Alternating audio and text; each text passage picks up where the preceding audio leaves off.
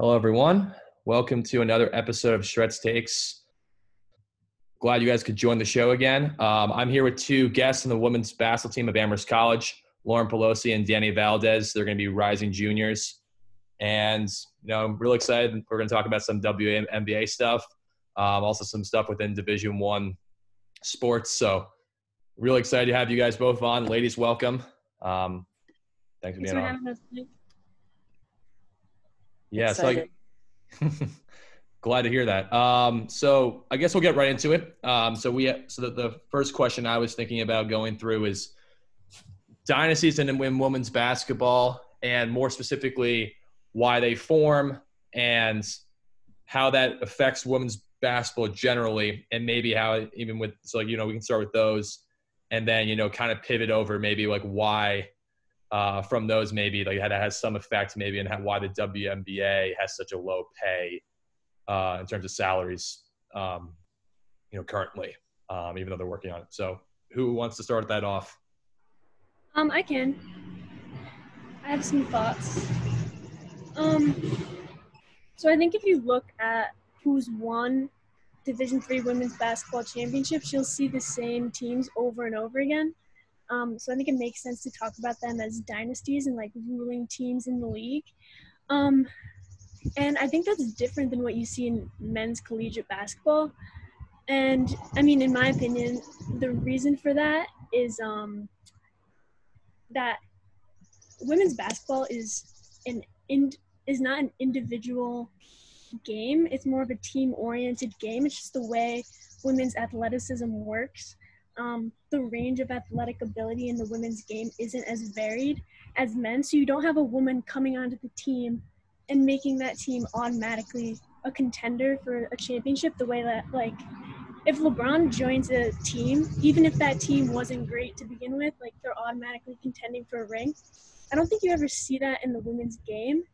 Um, so if you're a woman looking to play college basketball, you need to join a team that's already had success, um, or you're not going to stand out on one of those lower teams that don't usually make it too far in the tournament. So I think that's kind of a little bit why dynasties form, in my opinion. Um, yeah, like going off of that, um, I know um, like a lot of women women's college basketball teams um, at the D one level, um, it's not always – like the cert like women aren't like they're not talked about as much, like the rankings and everything like that, um as in like men, like in high school they're talked about so much more and like hyped up so much more. I know like Paige Becker is like she was hyped up, but like you only hear about her and Hailey Van Leyfe like talked about all the time, it, but you don't hear about like all the others, and like yeah they'll probably have impact, but it's not as much of an impact as like men have, or like like for a team that might not be that great. Um, like for the women's team, it's more like not going in as a freshman. Um, you're not going to like make that, maybe you might make that immediate impact, but like it's normally like you're going to go to UConn or like Notre Dame. I mean, I don't know about Notre Dame at the moment right now because their coaching staff changed and like they didn't really have that great of a season. Um, but then you have like Baylor, um, you have South Carolina, like those girls already established, like women already established established themselves as like great players, but they like, it's so much more of like a team aspect. They're looked at more like as a team rather than as individually. And I think that's like also shaped like the dynasty of that team and like of that program. It's just like, who's been there and like, who is there right now? Like, it's just, yeah, it's just so much more different from the men's and everything like that. A point I'm going to add on too is it's interesting because uh, I was reading an article recently, I forget where it was from, but it was talking about how these dynasties in Division One have formed today. So like UConn, you know, Baylor, South Carolina, those schools. But it was bringing an example of how some dynasties fell. Like Louisiana Tech back in the nineteen eighties was a dynasty. They had a lot of really good talent, and a lot, and a lot of they said was based on the fact of like the market they've built. Like everyone knows UConn women's basketball as like the brand and a women's basketball in a sense, right? Even if like, you know, you have teams like Stanford, South Carolina, Baylor. I mean, Notre Dame was like a dynasty for a little while. We don't know now because obviously their situation's a little um, messed up in a sense. But um, what I kind of attribute it to is the fact of like how good the coaching is at these levels. So like when you're developing those teams, you have like Gino, uh, you know, the coach at South Carolina, I'm kind of blanking on her name as at the moment, but mm-hmm. yeah. So exactly. So then you, you have like, you know, those coaches who are already kind of established. Um, and that also allows like players to feel more comfortable, you know, when the, like coming to those schools to like, you know, be able to pursue a W N B A career. But a lot of times also it's really hard for them to kind of consider that W N B A career because they're saying, I want to play professionally, but due to the less marketing that gets developed, the less fan attendance, the broadcasting rights that are just given way more to the N B A versus the W N B A.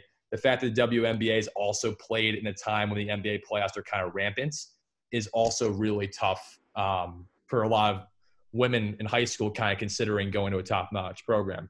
And the one thing I'll give Paige a good um, you know, credit for is that she kind of wants to break that stereotype. Like that's kind of what her whole mindset's been. If you watch any of the way she plays, she kind of like looks at like kind of men and kind of gives them like a, like she kind of like t- uses a slap to the face to her when they're all like kind of disrespecting her and stuff like that. Um, like her whole mindset's basically to prove everyone wrong. And I think that's great too, because I think, I mean, I think it's also really messed up how the pay is what it is in women's basketball. Um, I mean, even if it's less, it should be, you know, comparable where like at least, you know, they're not going to look to want to work in, you know, finance as opposed to playing basketball. I mean, the salaries are like a hundred something thousand for a lot for you know, even top-notch players, you know, like, like Sue Bird, for example, you know, didn't make like, you know, if you compare like Sue Bird's one of the greatest women's basketball players who ever played and you compare her to like, let's just say like LeBron, look at the difference in salaries there. It's just like a huge difference. Or Diana Taurasi, like huge difference there. There's a reason why a lot of them also go into broadcasting too for E S P N because they're going to make money too for that. And like Candice Parker, um, like other ones like that too. It's just like, that's kind of how it is. Like even like Cheryl Miller, like went into, you know, college basketball broadcasting. It's just, she's arguably the greatest women's basketball player to ever play. It's just, you have that kind of stigma. And I, that's where I kind of look at it too, is like the dynasty is kind of formed from the coaches, but also there's also like a critique of the dynasties in the sense that with men's basketball, you have, you know, just a, a, that a greater chance of getting more pay, I guess, in a way. I don't know if you guys want to touch on more on that, but um, that's what I got. Yeah, I mean, I think part of it and part of the dynasties in college basketball can be attributed to the fact that there's so little opportunity in terms of a professional career. Um, I mean, I know, I think it's like one hundred thirty thousand for like the top players compared to like Steph. I think it's like thirty, uh, thirty-four, thirty-five million. Um, so you're talking about a very different career. Um, so when you're thinking about what are the incentives for these women to like go to top tier schools and like create legacies, it's, it's different because they don't have as much as an incentive to go into a professional career. And it's kind of, I try to think about it, like, is it a cycle or like what came first? The fact that like the women's game just frankly isn't as widely watched. The fan bases are primarily like older people that like uh like almost like the purity of the game. Did we lose Lauren? I think so. Dan, if you want to, if you want to touch on that before Lauren maybe can just rejoin, um, if you want to just touch on maybe what she was talking about, what I talked about, go ahead. Um, yeah, I like, I'm always, um, of course, I'm like always on the women's side um, about like the unequal pay. Um, and I just like, to me, I just can't understand, like I can understand, but like still can't understand why women just aren't like, we literally like do the same things, but it's just like, I guess you can say men, it's like more interesting to watch them because they're more athletic and they dunk, um and there's like just like, of course there's like more profit and everything um with like sponsorships and all that, but it's like women, they're they're also great too. Like they have, I mean, they do like they do amazing things. Like it's not easy to be a woman athlete and um compete on the collegiate level. So it's like, um, it just stinks that it's like, there are raises and everything. Um, and people are like, it's, there's always like an uproar about it and people are always trying to make like changes. And like, hopefully one day it'll like be equal or like some like close enough. Um, but it just stinks that like also women have to go overseas to like be able to keep up with like to pay off their bills and like just enjoy the game, but also like just having to like keep up with the bills and everything like that. It just, it just stinks. And like, um, I mean, of course they get sponsorships and everything, but like having to go like the extra mile, and like men don't really have to do that. Like they can just stick to playing in the States. Like, it just, it's just so sad to see, because like we, like we work the same, like we do the same things. Um, but like, yeah, it's just, it's just disappointing. So. Yeah. And that's, a, and the, the one thing I'll probably add, um, before I hopefully Lauren, uh, you know, jumps back in. Um, one thing I was like, you know, agreeing with that too, is that, you know, obviously like the one thing that happens, I think with men's and women's, and like, I'm not saying I agree with this, but this is like, again, that stigma around men are like, you know, more fun to watch because they just, you know, they're all six foot six or taller and they all can dunk like that, that, like that's just, and unfortunately the N B A also is, it's, you know, it's just the way it markets too. There's just a lot, there's a lot better marketing techniques that have been developed for the N B A. And that's not necessarily W N B A's fault. I think it's on the, the W N B A also has, I think there's like half the teams or something like that, that like aren't necessarily, like are not necessarily making profit right now. Um, or something like that, like some crazy stigma. Cause like the pay they're getting from the, everything they're, you know, receiving is just not like what the N B A gets. The N B A is, you know, a multi-billion dollar institution. And I'm pretty certain the W N B A is not that. Um, and I think that is like, you know, again, maybe like one thing that, you know, people and the players in the W N B A are doing, they're starting to advocate for that more, like the Players Association president um, and that kind of stuff. They're talking about this more, which again, it's, it's kind of like the, with the Black Lives Matter movement, it's going to hopefully bring that kind of attention to the game that's necessary, because you're right. I mean, there are like, I've, you know, I've trained with Division One women's athletes too. And like, you know, with, with, with my trainers and stuff, and, you know, I, you know, yeah, you might say it's a size and athletic perspective, but like they, they have skills that are like the same, like they can all shoot, they can dribble. I mean, it's not like, you know, they don't, they are, you know, not good at basketball. I mean, I mean, granted, the women's basketball team at Amherst has achieved more than the men's team. Let's just, you know, be frank about that. Like at least in like the last ten years. Um, I mean, you guys have won, I think like what, two or three national championships in like the last like five years. I mean, that's, that's crazy. So, um, and like two straight undefeated seasons. So that's also, I guess when it comes down to that too, it's just, I guess that the, the if, it, if there's they can find a way to market it better, that's really where it's going to help the women's game, because it's all like marketing gets you exposure, gets you fans, um, and they they have stars too. They're like, but like you know, that's just I think really what it comes down to. Lauren, glad you could rejoin us. Um, if you wanted to retouch on the point before you got cut off by the audio, um, go ahead. Um, I know you got cut off, so just go ahead. Yeah, I'm sorry, I don't know what happened, but. Anyway, I was just saying that it's it's like a cycle, because like E S P N's worried if they cover too much women's sports, and like they're gonna their ratings are gonna go down.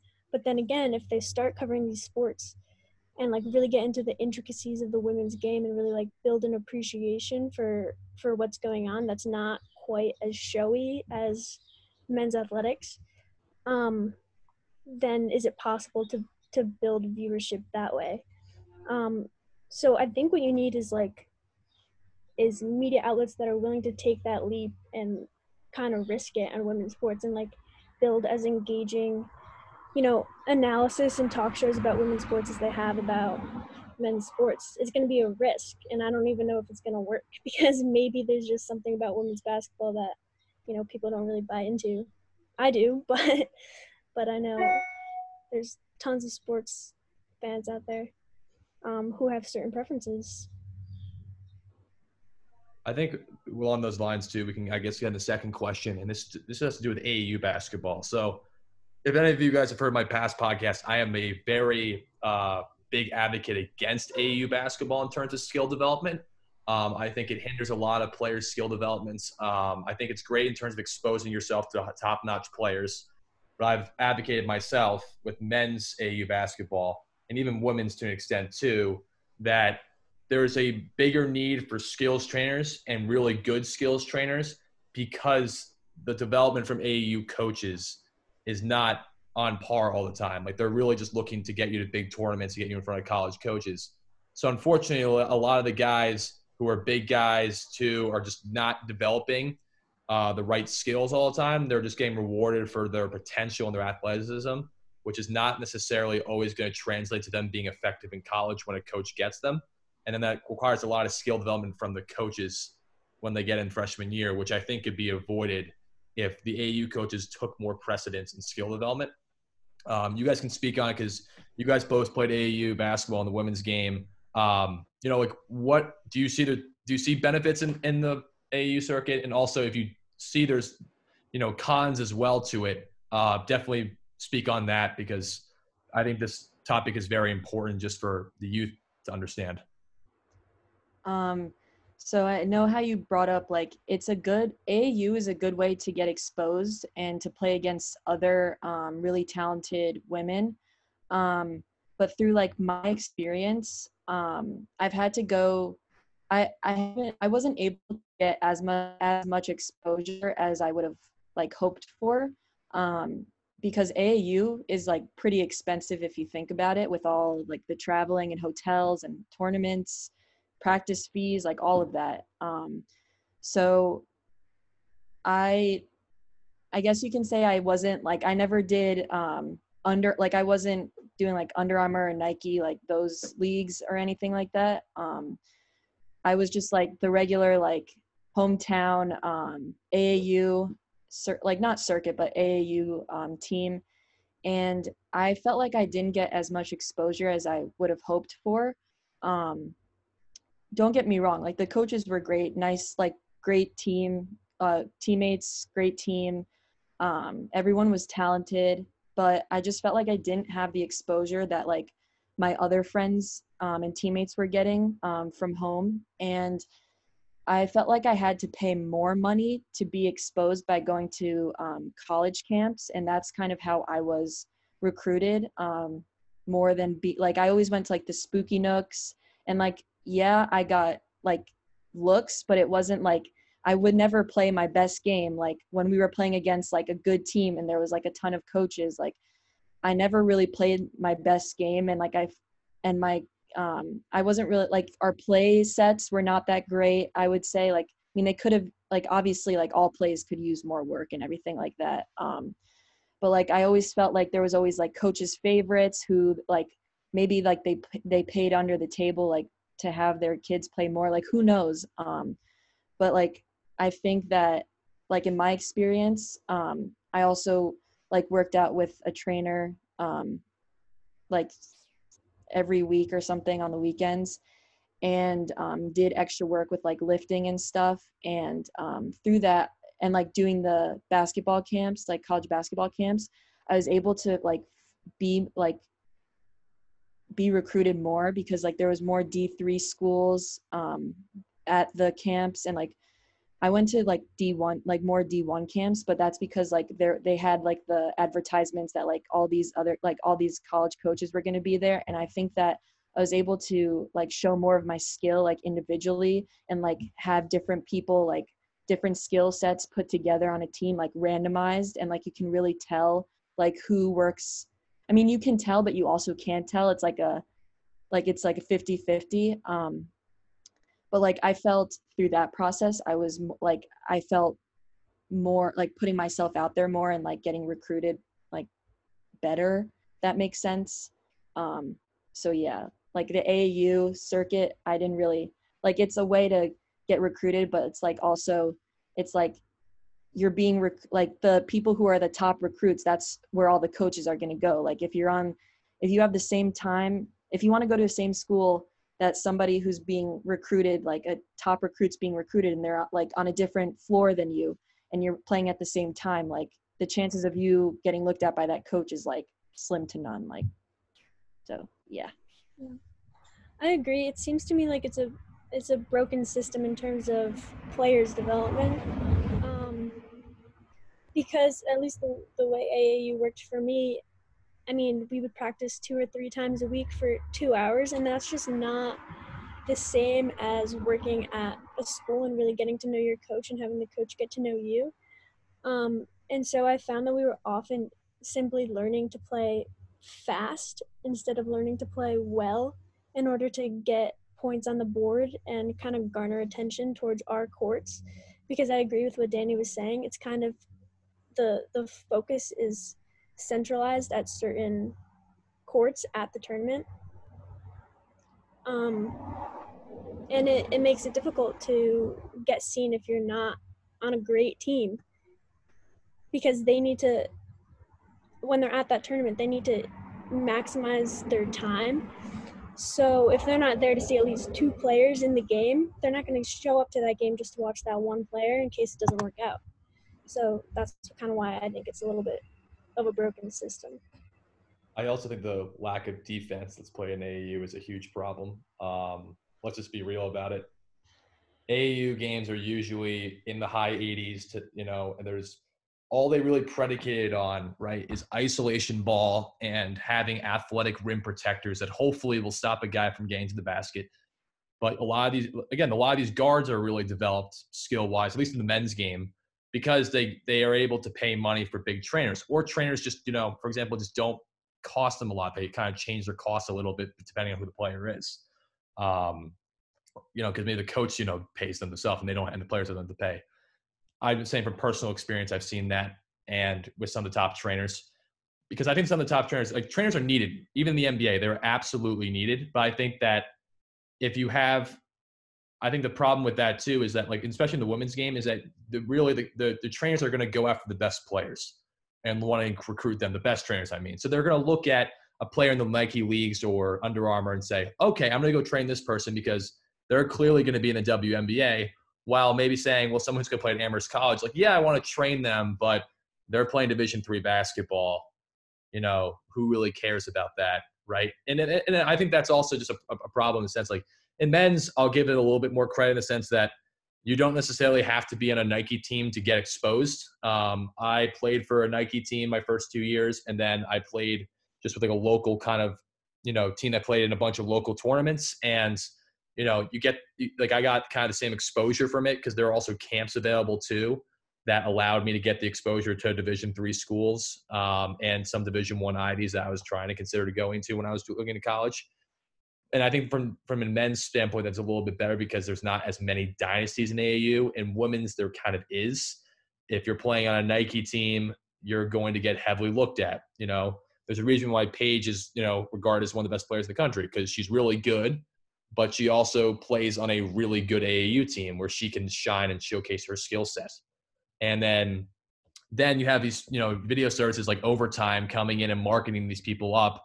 And unfortunately for a lot of the kids in A A U, that's a, that's harmful for them because they get put in these rankings from A A U and then they get to, let's say, college. They are, let's say they have a good college career, whatever, but then they get to professionally and they're in for a big culture shock. Um, you see a lot of, I mean, you know, Zion Williamson is a, luck, is a lucky guy that he can just go in and with his athleticism and just do what he wants, but there's like, not everyone's that lucky. There have been many busts in the W N B A and the N B A drafts. And they've been ranked high in high school and ranked high in college. And it, it, like that's just the thing is like skill development. You have to look at the professional game and say, okay, I'm going to look, these players are, when I train them, I'm going to train them. And even if they don't play professionally, like they're going to be on that level, I'm going to teach them those skills now. Um, and yeah, I think that's just, I mean, it's unfortunate. I think that, I think for, for women's games versus men's that men's have a little bit more wiggle room in terms of not being on like a, di- a dynasty team to get exposure, while I think women are a little bit caught in the in-between area um, based on what I've researched and what I've seen. Um, and I think that's like a, that plays a big role too. Um, I think the last thing I wanted to segue this to, just speaking of college sports in general, is so there's been a big debate within Division I sports specifically, because I think for Division two, Division three, this doesn't really matter. So like I always like say I'm neutral against this because a Division three athlete, I don't really have any of like kind of say how this goes. But there is the idea about paying the players in Division I. Um, and my opinion on that is I think that since I would probably lean toward doing that, and the N C A A has done things where the players can get paid somehow um, through endorsements now and through uh, getting paid for other work they do outside of basketball. I think it's going to take a long time for them to pay the players because I think it's just something the N C A A just like, you know, hasn't really come to terms with because they, you know, get, give these players scholarships, but these players also don't really have a typical college life that maybe Division two player has or Division three player has, where they can maybe, you know, interact with, like, Division two, Division three can interact with the student body more. Division one players can't really do that because their whole job circumstance, basically, I'm gonna call it a job because it is, is wake up, go to workouts, class, workout, practice, you know, go, you know, study hall, and then, you know, go to sleep, wake up at five a.m. the next day. Um, and that's kind of how it is. And I, I don't know if you guys want to touch upon that a little bit, because I think if you pay them, that gives them, it gives the higher players who are looking now, and for men's side at least, who are looking to play in the G League or overseas out of high school, gives them an incentive to stay in college, which, because they're saying, I'll get paid for, you know, the services I provide for the school, because I'm providing marketing deals, I'm providing so much money to the school through revenue streams, through television broadcasts. Uh, and anyway, you guys can take it away. I, I probably went a little too far, like, with my point, but that's basically where I uh, come with that, is that, you know, they should get paid because they provide so much for the school. Um, yeah, I do wonder, that's going to be interesting to see um, if that happens, what that does to the fanship, especially like across um, men's and women's, because I mean, what I worry about paying the players is, is there going to be corruption involved in that? Um, and I mean, we'll see how that plays out if it, if it comes through. But one thing I brought up earlier about why I think people do appreciate the women's game is, and again, this word, the, like, the purity of it, um, in that it's team-oriented. Um, their incentive to move on to a professional level and, you know, profit from the game is pretty low. Um, and so I think people do, who do appreciate women's basketball, do tend to appreciate that about it. So I wonder um, how that will affect, you know, the size of the fan base if if both men's and women's players are getting paid. Um, I also wonder how they're going to go about doing that. Is this going to be a wage based on, you know, how many hours they put in, or is it going to be a salary based on how much revenue the sport is bringing to the school, in which case the men are going to be getting significantly greater salaries? So I think when they approach this topic, they need to think about, you know, why are we paying these players, and what do we want to say with their payment? Um, is this going to be uh, same wage for same, you know, work? Um, because the women do put in just as many hours as the men do. Um, but, you know, just because of people's preferences, the revenue that they bring to the school is lower. So I'd be curious to see how that's going to pan out in terms of wage versus salary for these players, and if there will be a gap. Yeah, I totally agree with Lauren. Um, and I also think, like, it could be a good idea um, because every year, like, I look forward to the new guy, like the new class, like the new freshman class, um, like ending up at Duke or like South Carolina or Oregon, um, just like all of those teams and like how they're going to make an impact on the team. Um, and then it's just so sad, like, to me, that like the, the players, they play for a year and then they decide to go to the N B A or Um, overseas because they know they can get more money out of that, um, which is it like it's a good thing. Like, I support that, um, but like it's also disappointing to see that like the best players are leaving the team because they decided that like they're not getting paid in college, so it's like a better move for them to go like when they're still like hot off the market, or like they're still like they awards and like they're being talked about a lot, um just go and play professionally. Um so I think that it it could be a good thing that, I mean, well, they're they're going to do it, but like pay the um pay the players in college. But it also, like Lauren said, like the gap and everything like that between women's and men's um athletes, like how that would end up and everything like that. Yeah, and another thing I'm going to touch on too is the the reason I always also think about paying the players too is what you need to do with that is have some sort of financial advisor with the players, because I read a statistic the other day that sixty percent of N B A players five years post-retirement become broke because they don't understand how to manage their money. And during the season they do because they're getting a lot of money. But like you see, like Allen Iverson didn't really know how to manage his money. Um, there's other guys too, obviously, that I'm, I'm not naming, but like, you know, Jason Williams had a problem with his money as well. And I think that was, um, it's due to the fact, I think, when college, even if, let's say, let's say they don't pay the players, right? Let's say they're just continuing what they're doing. you know, you get paid outside of what you do and you can get spot your endorsements. Okay, well, let's say that like that's the, the rep. What they still need to do is still put financial advisors with the teams to teach these guys what to do, like with their money, because ultimately these players are going to try and play either, either they're going to work at a business, they're going to play overseas, or they're going to play in the N B A. Or in a, in a women's basketball scenario, same thing. Work in a, a different job, you know, work, play overseas or play in the W N B A. So you teach them how to, you know, manage their money. That's also like an incentive in a sense for like the salaries to be paid, because then you get the salaries paid, you have a financial advisor saying like, okay, this is how you should manage your money. So when they go to their further careers, they're not sitting there saying like, how the hell do I manage my money? And how do I, you know, pay for a house? How do I pay, get, pay a mortgage? You know, how do I pay credit card bills, food bills, you know, water bills? I mean, you just think about any of the necessities. And that's also a, a problem too, is because, you know, a lot of times you don't get teach that within your team, and that, you know, happens to be a problem too. Um, but yeah, I mean, I, I guess the last thing I'm going to probably bring up too is like, you know, what um, have you guys been doing to stay busy over this time of COVID? Um, I know it's, you know, still really unknown if our season's going to happen or not. And, you know, more and more, I'm really iffy if it will, but I don't know, like all the circumstances or the things, but what have you guys been doing to at least stay ready? I mean, I'm assuming that, you know, not everyone's working out like every day, but like, you know, have you guys been doing stuff to at least just keep your mind fresh and ready for basketball whenever it comes up? Um, I've been trying to do as much weight work as I can from home because I'm scared to go to the gym at this point in time.